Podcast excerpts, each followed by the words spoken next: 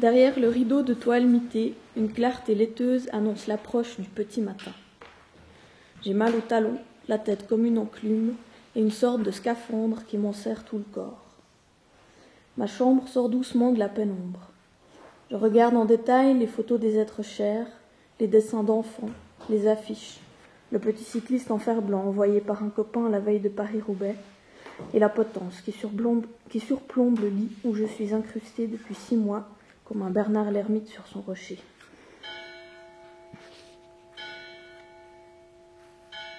Pas besoin de réfléchir longtemps pour savoir où je suis et me rappeler que ma vie a basculé le vendredi 8 décembre de l'an passé. Jusqu'alors, je n'avais jamais entendu parler du tronc cérébral. Ce jour-là, j'ai découvert de plein fouet cette pièce maîtresse de notre ordinateur de bord, passage obligé entre le cerveau et les terminaisons nerveuses, quand un accident cardiovasculaire a mis le dit tronc hors circuit. Autrefois, on appelait cela transport au cerveau, et on en mourait en toute simplicité. Le progrès des techniques de réanimation a sophistiqué la punition. On en réchappe, mais flanqué de ce que la médecine anglo-saxonne a justement baptisé le locked-in syndrome. Paralysé de la tête aux pieds, le patient est enfermé à l'intérieur de lui-même avec l'esprit intact et les battements de sa paupière gauche pour tout moyen de communication. Bien sûr, le principal intéressé est le dernier mis au courant de ses gracieusetés. Pour ma part, j'ai eu droit à vingt jours de coma et quelques semaines de brouillard avant de réaliser vraiment l'étendue des dégâts. Je n'ai tout à fait émergé que fin janvier, dans cette chambre 119 de l'hôpital maritime de Berck, où pénètrent maintenant les premières lueurs de l'aube. C'est une matinée ordinaire. À cette heure, le carillon de la chapelle recommence à ponctuer la fuite du temps, quart d'heure par quart d'heure. Après la trêve de la nuit, mes branches encombrées se remettent à ronfler bruyamment. Crispées sur le drap jaune, mes mains me font souffrir sans que j'arrive à déterminer si elles sont brûlantes ou glacées. Pour lutter contre l'ankylose, je déclenche un mouvement réflexe d'étirement qui fait bouger bras et jambes de quelques millimètres. Cela suffit souvent à soulager un membre endolori. Le scaphandre devient moins oppressant et l'esprit peut vagabonder comme un papillon. Il y a tant à faire. On peut s'envoler dans l'espace ou dans le temps, partir pour la terre de feu ou la cour du roi Midas. On peut rendre visite à la femme aimée, se glisser auprès d'elle et caresser son visage encore endormi. On peut bâtir des châteaux en Espagne, conquérir la toison d'or, découvrir l'Atlantide, réaliser ses rêves d'enfant et ses songes d'adulte. Trêve de dispersion. Il faut surtout que je compose le début de ces carnets de voyage immobile pour être prêt quand l'envoyé de mon éditeur viendra le prendre en dictée, lettre par lettre. Dans ma tête, je malaxe dix fois chaque phrase, retranche un mot, ajoute un adjectif et apprends mon texte par cœur, un paragraphe après l'autre. 7h30. L'infirmière de service interrompt le cours de mes pensées. Selon un rituel bien au point, elle ouvre le rideau, vérifie trachéotomie et goutte à goutte, et allume la télé en vue des informations. Pour l'instant, un dessin animé raconte l'histoire du crapaud le plus rapide de l'Ouest. Et si je faisais un vœu pour être changé en crapaud? La prière. En fin de compte, le choc du fauteuil a été salutaire.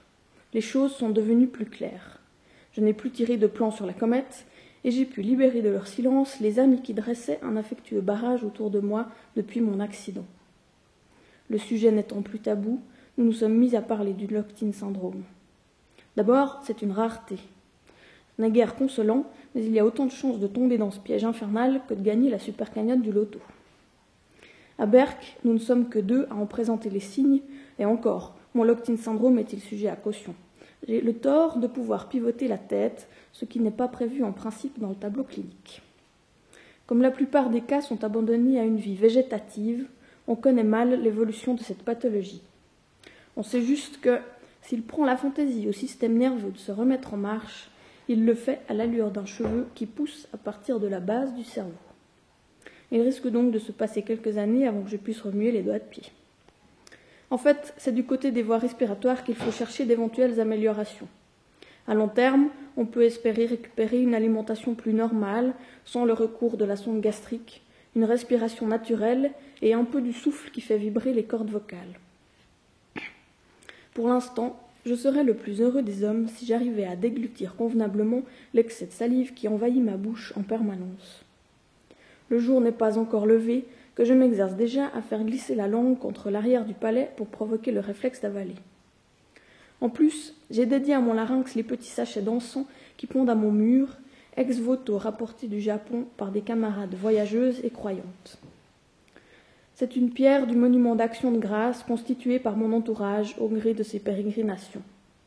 Sous toutes les latitudes, on aura invoqué pour moi les esprits les plus divers. J'essaye de mettre un peu d'ordre dans ce vaste mouvement des âmes. Si je suis avisé qu'à mon intention, on a brûlé quelques cierges dans une chapelle bretonne ou psalmodié un mantra dans un temple népalais, j'assigne aussitôt un but précis à ces manifestations spirituelles.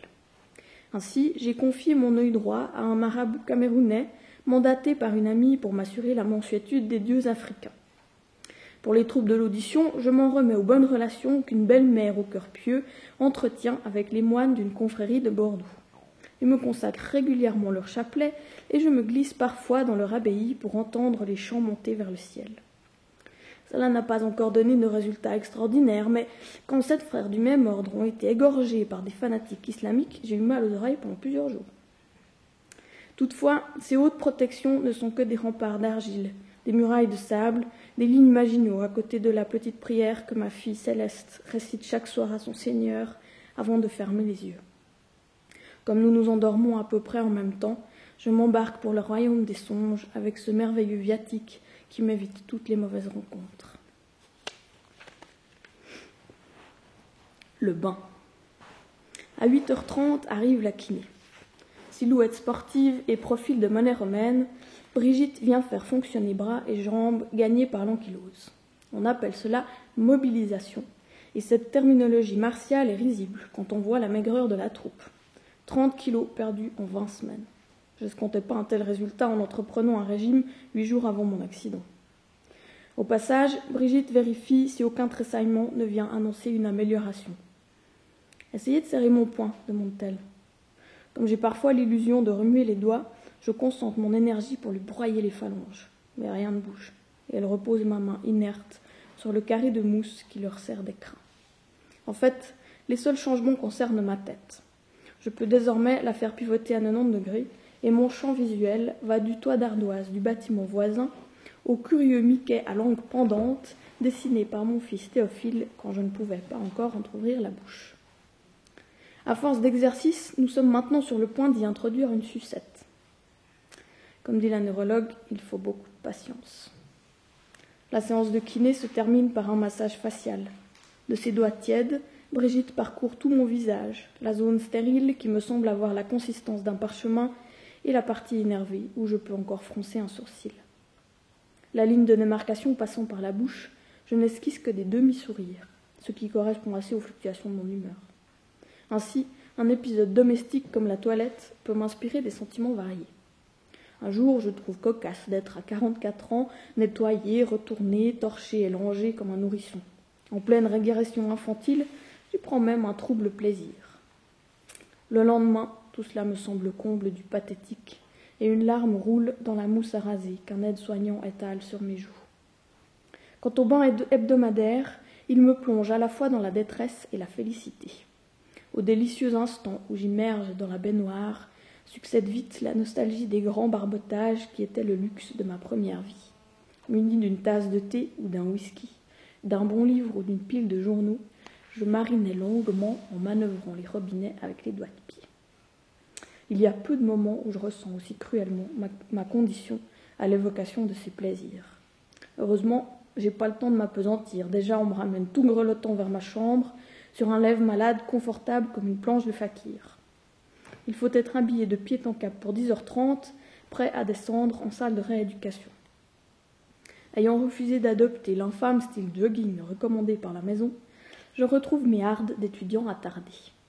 À la façon du bain, mes vieux gilets pourraient ouvrir des pistes douloureuses dans ma mémoire. J'y vois plutôt un symbole de la vie qui continue, et la preuve que je veux être encore moi-même. Quitte à baver, autant le faire dans du cachemire. L'alphabet. J'aime bien les lettres de mon alphabet. La nuit, quand il fait un peu trop noir et que la seule trace de vie est un petit point rouge, la veilleuse de la télé, voyelles et consonnes dansent pour moi sur une farandole de Charles Trenet. De Venise, ville exquise, j'ai gardé le doux souvenir. Main dans la main, elle traverse la chambre, tourne autour du lit, longe la fenêtre, serpente le mur, vont jusqu'à la porte et repartent pour un tour. E S A R I N T U L O M D P C F B V H G J Q Z Y X K W. L'apparent désordre de ce joyeux défilé n'est pas le fruit du hasard, mais de savants calculs. Plutôt qu'un alphabet, c'est un hit parade, où chaque lettre est classée en fonction de sa fréquence dans la langue française. Ainsi, le caracole en tête, le W s'accroche pour ne pas être lâché par le peloton. Le B boude d'avoir été relégué près du V, avec lequel on le confond sans cesse. L'orgueilleux J s'étonne d'être situé si loin, lui qui débute tant de phrases. Vexé de s'être fait souffler une place par le H, le gros G fait la gueule. Et toujours à tu et à toi, le T et le U savourent le plaisir de ne pas avoir été séparés.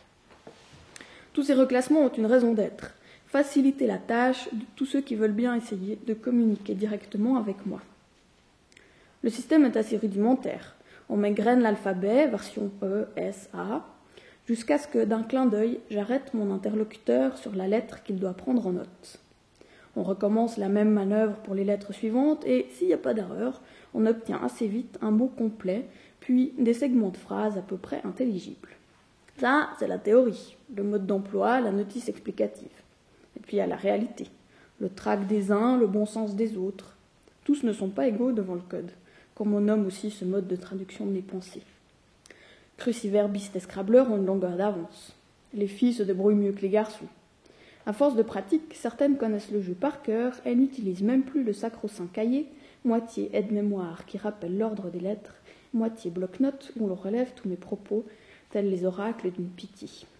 Je me demande d'ailleurs à quelle conclusion parviendront les ethnologues de l'an 3000 s'ils viennent à feuilleter ces carnets où l'on trouve, pêle-mêle dans une même page, des phrases comme La Quini est enceinte, surtout aux jambes, c'est Arthur Rimbaud, et les Français ont vraiment joué comme des cons le tout entrecoupé de patarafes incompréhensibles, mots mal composés, lettres perdues et syllabes en déshérence. Les émotifs sont les plus vite égarés. D'une voix blanche, ils dévident l'alphabet à toute allure, notent quelques lettres au petit bonheur, et devant le résultat sans qu'une tête, s'exclament hardiment Je suis nul Au bout du compte, c'est assez reposant, car ils finissent par prendre en charge toute la conversation, faisant les questions et les réponses sans qu'il soit nécessaire de les relancer. Je crains davantage les évasifs. Si je leur demande comment ça va, ils répondent bien et me repassent illico. Avec eux, l'alphabet devient un tir de barrage et il faut avoir deux ou trois questions d'avance pour ne pas être submergé. Les besogneux, eux, ne se trompent jamais. Ils notent chaque lettre scrupuleusement, ne cherchent pas à percer le mystère d'une phrase avant qu'elle ne soit terminée. Pas question non plus de compléter le moindre mot la tête sur le bio, ils n'ajouteront pas de même le nion du champi, le mic qui suit l'atto, le nable sans lequel il n'y a pas d'intermis ni d'insou. Ces lenteurs rendent le processus assez fastidieux, mais au moins évite-t-on les contresens ou s'embourbent les impulsifs quand ils omettent de vérifier leurs intuitions. J'ai cependant compris la poésie de ces jeux d'esprit le jour où, comme j'entreprenais de réclamer mes lunettes, on m'a élégamment demandé ce que je voulais faire avec la lune.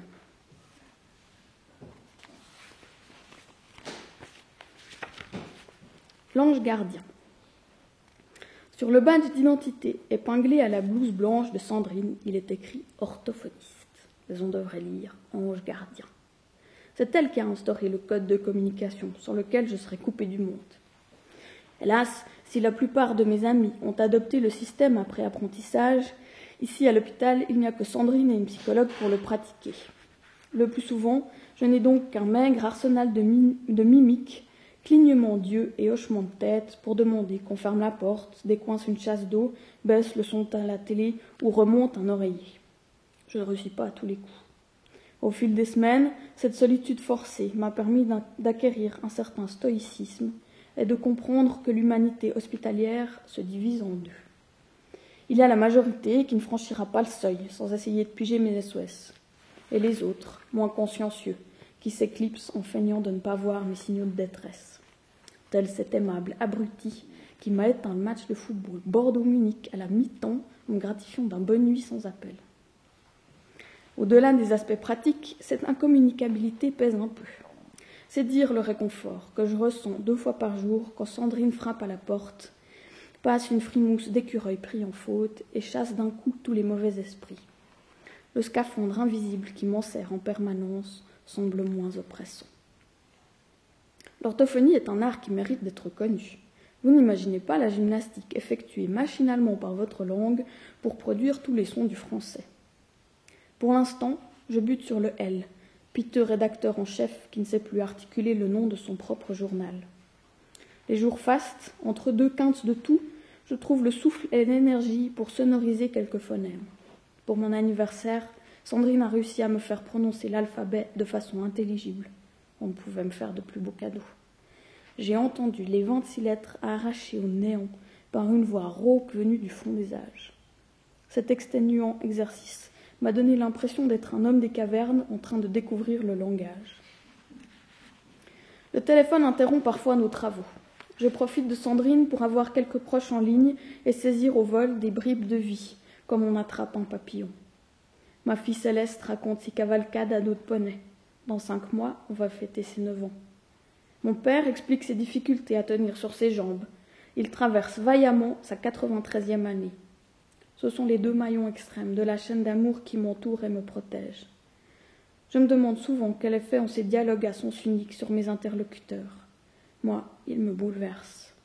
À ces tendres appels, comme j'aimerais ne pas opposer mon seul silence. Certains le trouvent d'ailleurs insupportable. La douce Florence ne me parle pas si je n'ai au préalable respiré bruyamment dans le combiné que Sandrine colle à mon, à mon oreille. Jean êtes-vous là? s'inquiète Florence au bout du fil. Je dois dire que par moments, je ne sais plus très bien.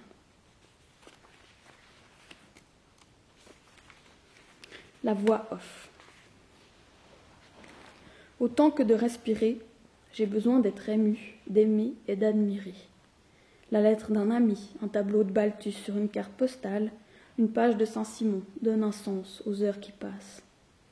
Mais pour rester sur le qui-vive et ne pas sombrer dans une résignation tiède, je garde une dose de fureur, de détestation, ni trop, ni trop peu, comme la cocotte minute a sa soupape de sécurité pour ne pas exploser. Tiens, la cocotte minute, ça pourrait être un titre pour la pièce de théâtre que j'écrirai peut-être un jour à partir de mon expérience. J'ai aussi pensé à la baptiser l'œil et bien sûr le scaphandre. Vous en connaissez déjà l'intrigue et le décor. La chambre d'hôpital où M. L, un père de famille dans la force de l'âge, apprend à vivre avec un locked-in syndrome, séquelle d'un grave accident cardiovasculaire. La pièce raconte les aventures de M. L dans l'univers médical et l'évolution des rapports qu'il entretient avec sa femme, ses enfants, ses amis et ses associés dans l'importante agence de publicité dont il est l'un des fondateurs. Ambitieux et plutôt cynique, n'ayant pas jusque-là essuyé d'échecs, M. L fait l'apprentissage de la détresse, voit s'effondrer toutes les certitudes dont il est bardé et découvre que ses proches sont pour lui des inconnus. On pourra suivre cette lente mutation aux premières loges grâce à une voix off reproduisant le monologue intérieur de M. L dans toutes les situations. Il n'y a plus qu'à écrire la pièce. J'ai déjà la dernière scène. Le décor est plongé dans la pénombre, à l'exception d'un halo qui nimble le lit au milieu du plateau. C'est la nuit, tout dort. Soudain, M. L, inerte depuis le lever du rideau, écarte drap et couverture, saute au bas du lit, fait le tour de la scène dans une lumière irréelle. Puis le noir se fait et on entend une, une ultime fois la voix off, le monologue intérieur de M. L. Merde, c'était un rêve.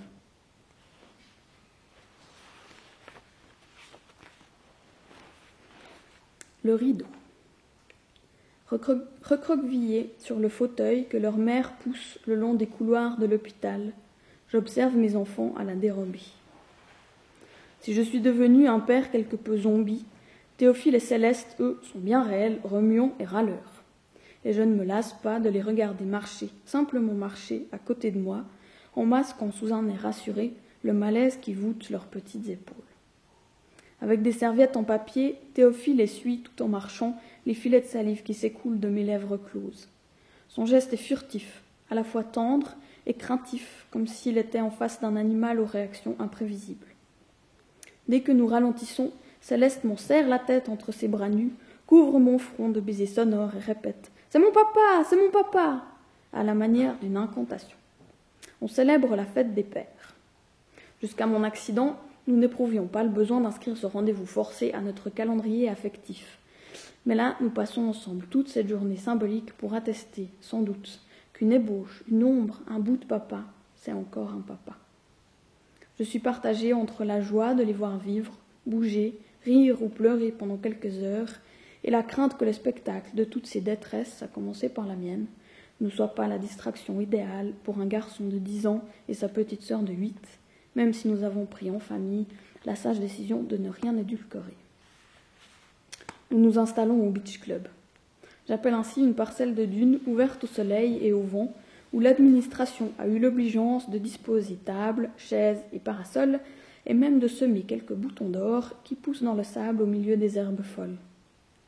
Dans ce sas situé au bord de la plage, entre l'hôpital et la vraie vie, on peut rêver qu'une bonne fée va transformer tous les fauteuils roulants en char à voile. Tu fais un pendu? demande Théophile.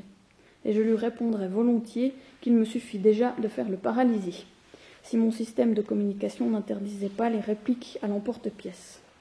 Le trait le plus fin s'émousse et tombe à plat quand il faut plusieurs minutes pour l'ajuster. À l'arrivée, on comprend plus très bien soi-même ce qui paraissait si amusant avant de le dicter laborieusement lettre par lettre. La règle est donc d'éviter les saillies intempestives. Cela enlève à la conversation son écume vif-argent, ces bons mots qu'on se relance comme une balle sur un fronton. Et je compte, et je compte ce manque forcé d'humour parmi les inconvénients de mon état. Enfin, va pour un pendu, le sport national des classes de septième. Je trouve un mot, un autre, puis cale sur un troisième. En fait, j'ai pas la tête aux yeux. Une onde de chagrin m'a envahi. Théophile, mon fils, est là, sagement assis, son visage cinquante centimètres de mon visage, et moi, son père. Je n'ai pas le simple droit de passer la main dans ses cheveux drus, de pincer sa nuque duveteuse, d'étreindre à l'en étouffer son petit corps lisse et tiède. Comment le dire? Est-ce monstrueux, inique, dégueulasse ou horrible? Tout d'un coup, j'en crève. Les larmes affluent et de ma gorge s'échappe un spasme rauque qui fait tressaillir Théophile. N'aie pas peur, petit bonhomme, je t'aime. Toujours dans son pendu, il achève la partie. Encore deux lettres, il a gagné et j'ai perdu.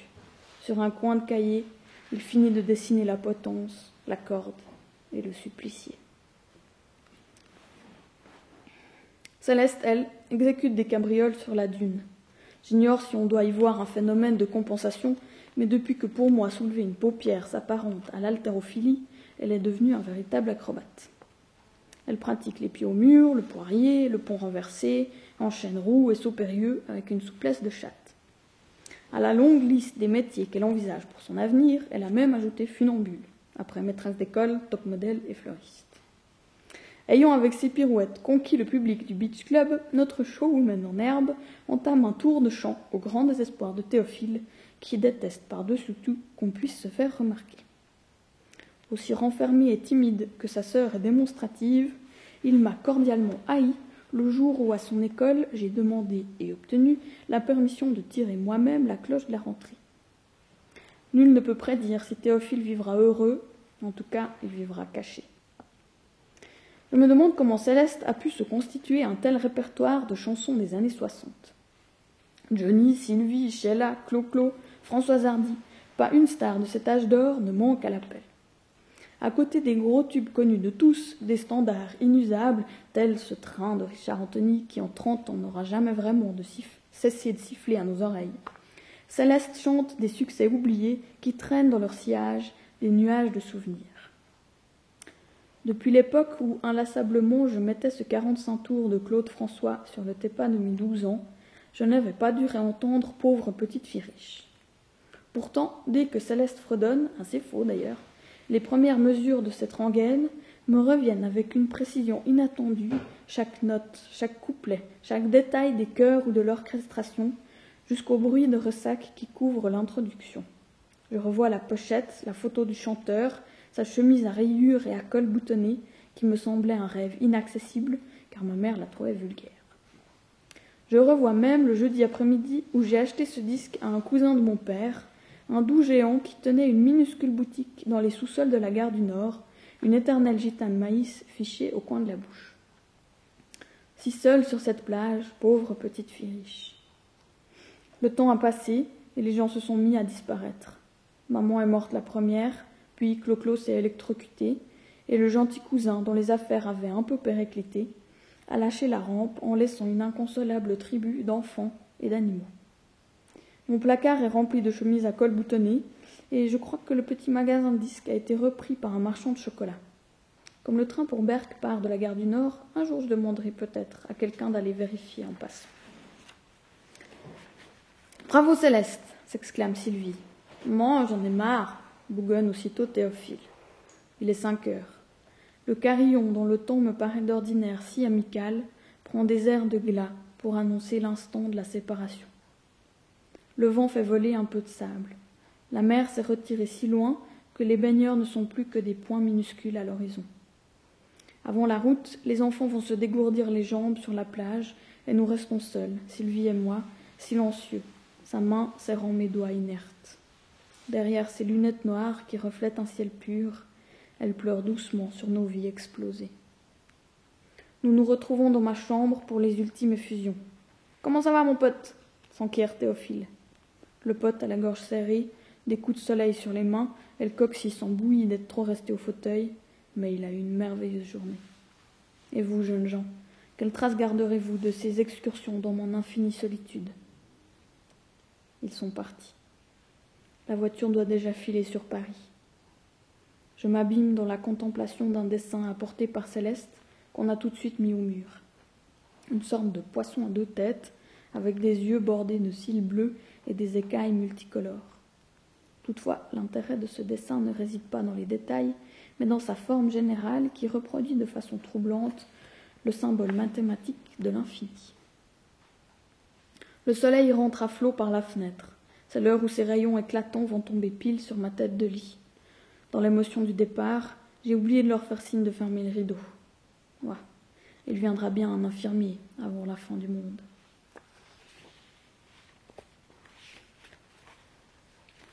La promenade. Chaleur de plomb. J'aimerais tout de même sortir. Cela fait des semaines, peut-être des mois que je n'ai pas franchi l'enceinte de l'hôpital pour effectuer la promenade rituelle sur l'esplanade qui longe le bord de mer. La dernière fois, c'était encore l'hiver. Des tourbillons glacés faisaient voler des nuages de sable, et face au vent, les rares badauds marchaient à l'oblique, enfermés dans d'épaisses pelures.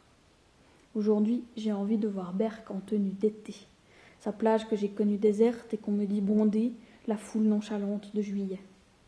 Pour gagner la, rue en sortant du pavillon Sorel, il faut traverser trois parkings dont le revêtement rugueux et imprécis met les fesses à rude épreuve. J'avais oublié le parcours du combattant de la balade, avec plaques d'égout, nids de poules et voitures garées sur le trottoir. Voilà la mer. Des parasols, des planches à voile et une barrière de baigneurs complètent la carte postale une mer de vacances, souple et bon enfant.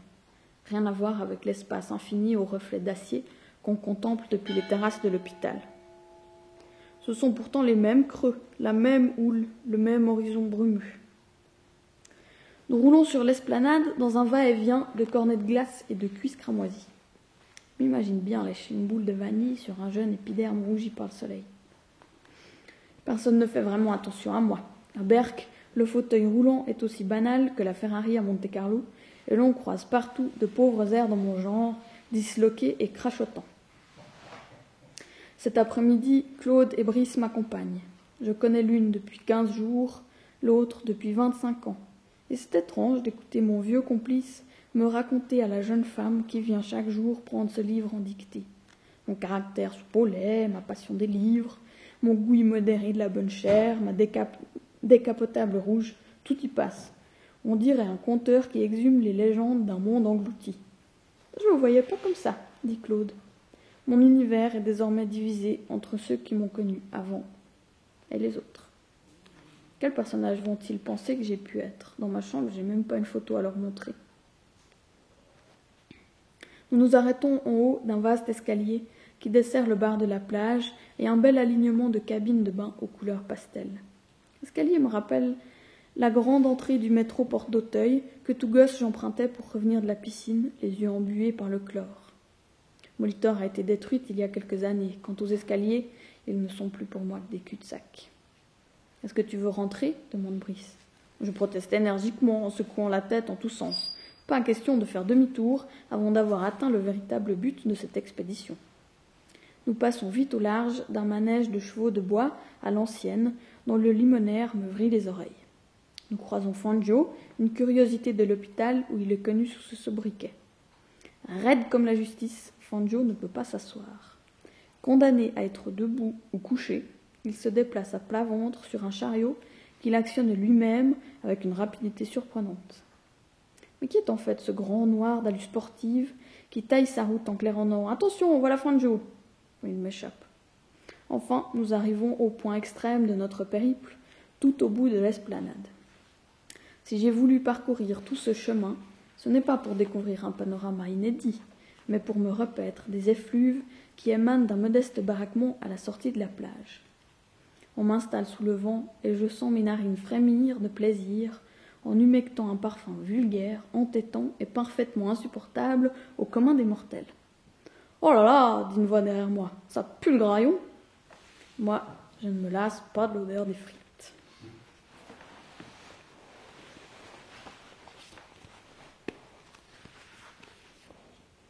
Day in the Life. Nous voilà presque arrivés au bout du chemin, et il me reste à évoquer ce vendredi 8 décembre 1995 de funeste mémoire.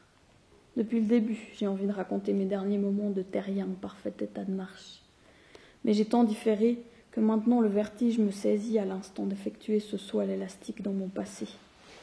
Je ne sais plus par quel boulet prendre ces heures lourdes et vaines insaisissables comme les gouttes de mercure d'un thermomètre cassé en deux. Les mots se dérobent. Comment dire le corps souple et tiède de grandes filles brunes contre lesquelles on se réveille pour la dernière fois sans y prêter attention, presque en maugréant. Tout était gris, pâteux et résigné. Le ciel, les gens, la ville, harassés par plusieurs jours de grève des transports publics.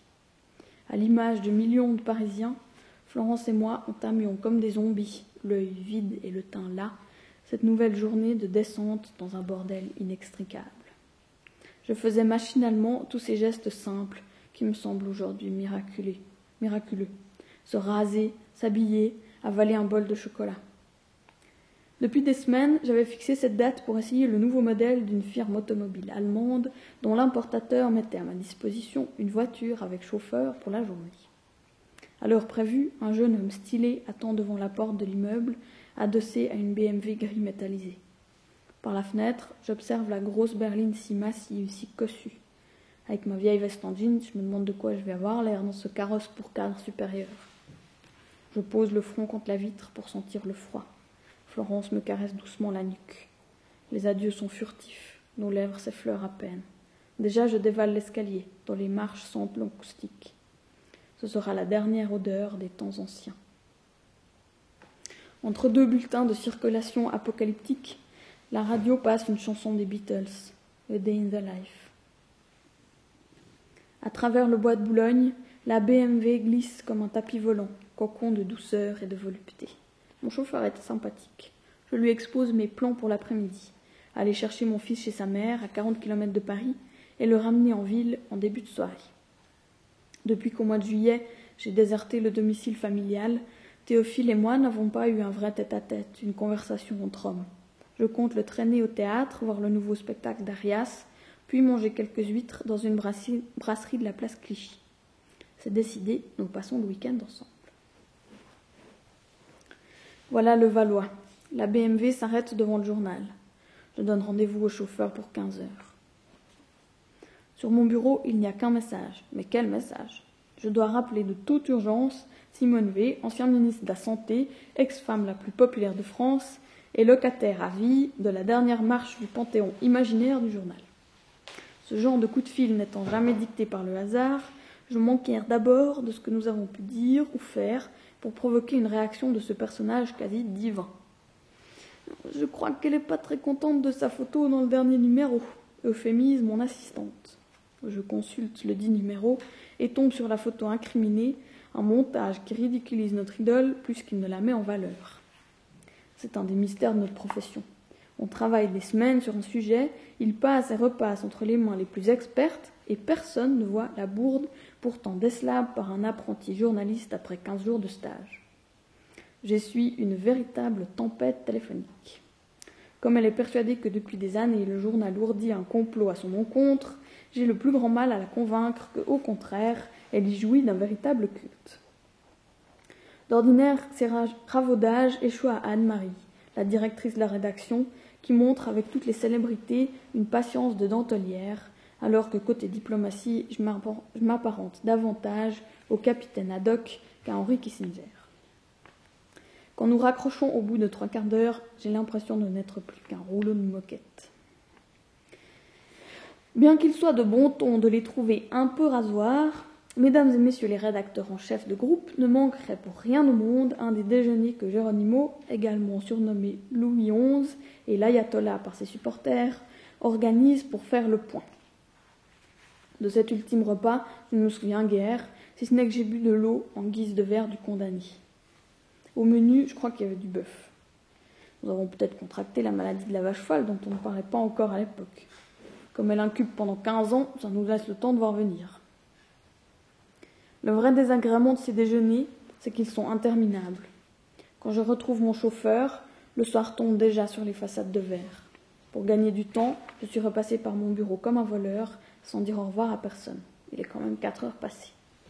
On va être pris dans la nasse. Moi, je suis désolée. c'est pour vous. Un instant, j'ai envie de tout envoyer promener, d'annuler le théâtre, de reporter la visite de Théophile, d'aller me terrer sous ma couette avec un pot de fromage blanc et des mots croisés. Je décide de résister à cette sensation d'abattement qui me prend à la gorge. Il n'y a qu'à pas prendre l'autoroute, comme vous voulez. Toute puissante qu'elle soit, la BMW s'englue dans la cohue du pont de Suresnes. Nous longeons le champ de course de Saint-Cloud, puis l'hôpital Raymond Poincaré à Garches. Je ne peux passer par là sans me remémorer un assez sinistre souvenir d'enfance. Lycéen à Condorcet, un prof de gym nous emmenait au stade de la marche à Vaucresson pour des séances de plein air que j'abhorrais par-dessus tout. Un jour, le car qui nous transportait a heurté de plein fouet un homme qui sortait en courant de l'hôpital sans rien regarder. Il y a eu un drôle de bruit, un grand coup de frein, et le est mort sur le coup en laissant une traînée sanglante sur la vitre du car. C'était un après-midi d'hiver comme celui-ci. Le temps de faire tous les constats, le soir était venu. C'est un autre chauffeur qui nous avait reconduits à Paris. Au fond du car, on chantait Penny Lane avec des voix tremblantes. Toujours les Beatles. De quelle chanson se souviendra Théophile quand il aura 44 ans? Après une heure et demie de route, nous arrivons à destination devant la maison où j'ai vécu pendant dix ans. Le brouillard tombe sur le grand jardin qui a retenti de tant de cris et de tant de fou rires au temps du bonheur. Théophile nous attend dans l'entrée, assis sur son sac à dos, prêt pour le week-end. À partir de là, tout devient incohérent. Ma vue se trouble, mes idées s'embrouillent. Je me mets tout de même au volant de la BMW en me concentrant sur les lueurs orangées du tableau de bord. Je manœuvre au ralenti, et dans le faisceau des phares, je reconnais à peine les virages que j'ai pourtant pris plusieurs milliers de fois. Je sens la sueur perler sur mon front, et quand nous croisons une voiture, je la vois en double. Au premier carrefour, je me range sur le côté. Je sors en titubant de la BMW. Je tiens à peine debout. Je m'affale sur le siège arrière.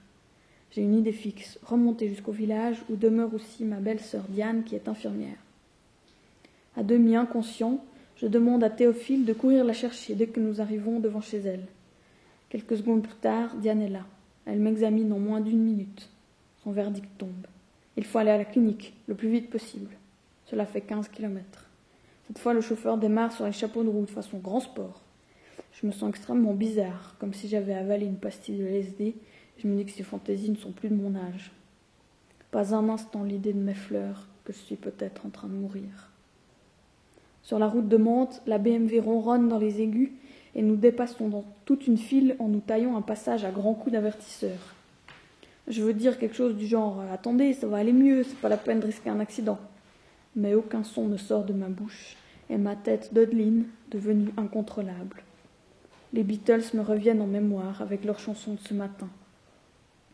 and as the news were rather sad, I saw the photograph. Très vite, c'est la clinique. Il y a des gens qui courent dans tous les sens. On me transvase bras ballants dans une chaise roulante. Les portières de la BMW claquent doucement. Quelqu'un m'a dit un jour que les bonnes voitures se reconnaissent à la qualité de ce claquement.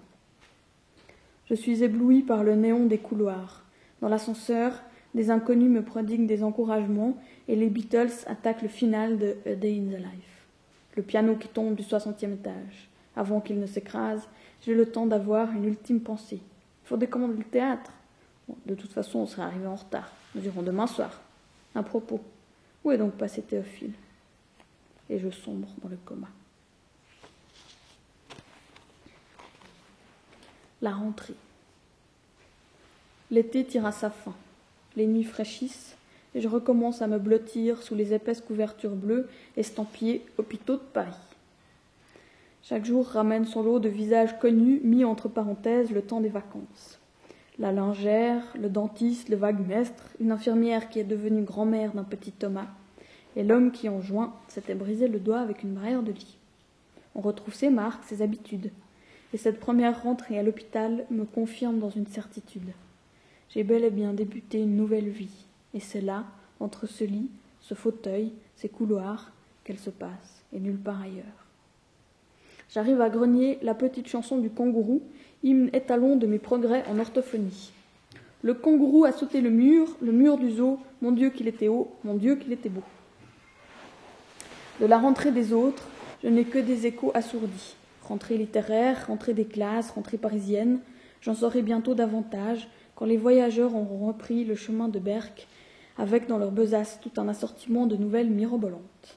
Il paraît que Théophile circule avec des baskets dont les talons clignotent quand il, les fait claquer sur le sol. On peut le suivre dans le noir. En attendant, je savoure la dernière semaine d'août d'un cœur presque léger, car pour la première fois depuis longtemps, je n'ai pas cette horrible impression de compte à rebours qui, déclenchée au début des vacances, engage inexorablement la plus grande partie. Accoudé à la petite table roulante en formica qui lui tient lieu de bureau, Claude relit ses textes que nous tirons patiemment du vide tous les après-midi depuis deux mois. J'ai plaisir à retrouver certaines pages, d'autres nous déçoivent. Tout cela fait-il un livre? Tout en l'écoutant, j'observe ses mèches brunes, ses joues très pâles que le soleil et le vent ont à peine rosies, ses mains serties de longues veines bleuâtres, et la mise en scène qui va devenir l'image souvenir d'un été studieux. Le grand cahier bleu dont elle remplit chaque recto d'une écriture bâtonnée et consciencieuse, la trousse d'écolière pleine de stylos de rechange, la pile de serviettes en papier prête aux pires expectorations, et la bourse de raffia rouge d'où elle extrait de temps à autre la monnaie pour aller chercher un café. Par le zip entr'ouvert du petit pochon, j'aperçois une clé de chambre d'hôtel, un ticket de métro et un billet de cent francs plié en quatre, comme des objets rapportés par une sonde spatiale envoyée sur Terre pour étudier les modes d'habitat, de transport et d'échanges commerciaux en vigueur entre terriens. Ce spectacle me laisse désemparé et pensif. Y a-t-il dans ce cosmos des clés pour déverrouiller mon scaphandre? Une ligne de métro sans terminus? Une monnaie assez forte pour racheter ma liberté? Il faut chercher autre part. J'y vais. Berck-Plage, juillet-août 1996. Monsieur Bobby est décédé quelques mois plus tard.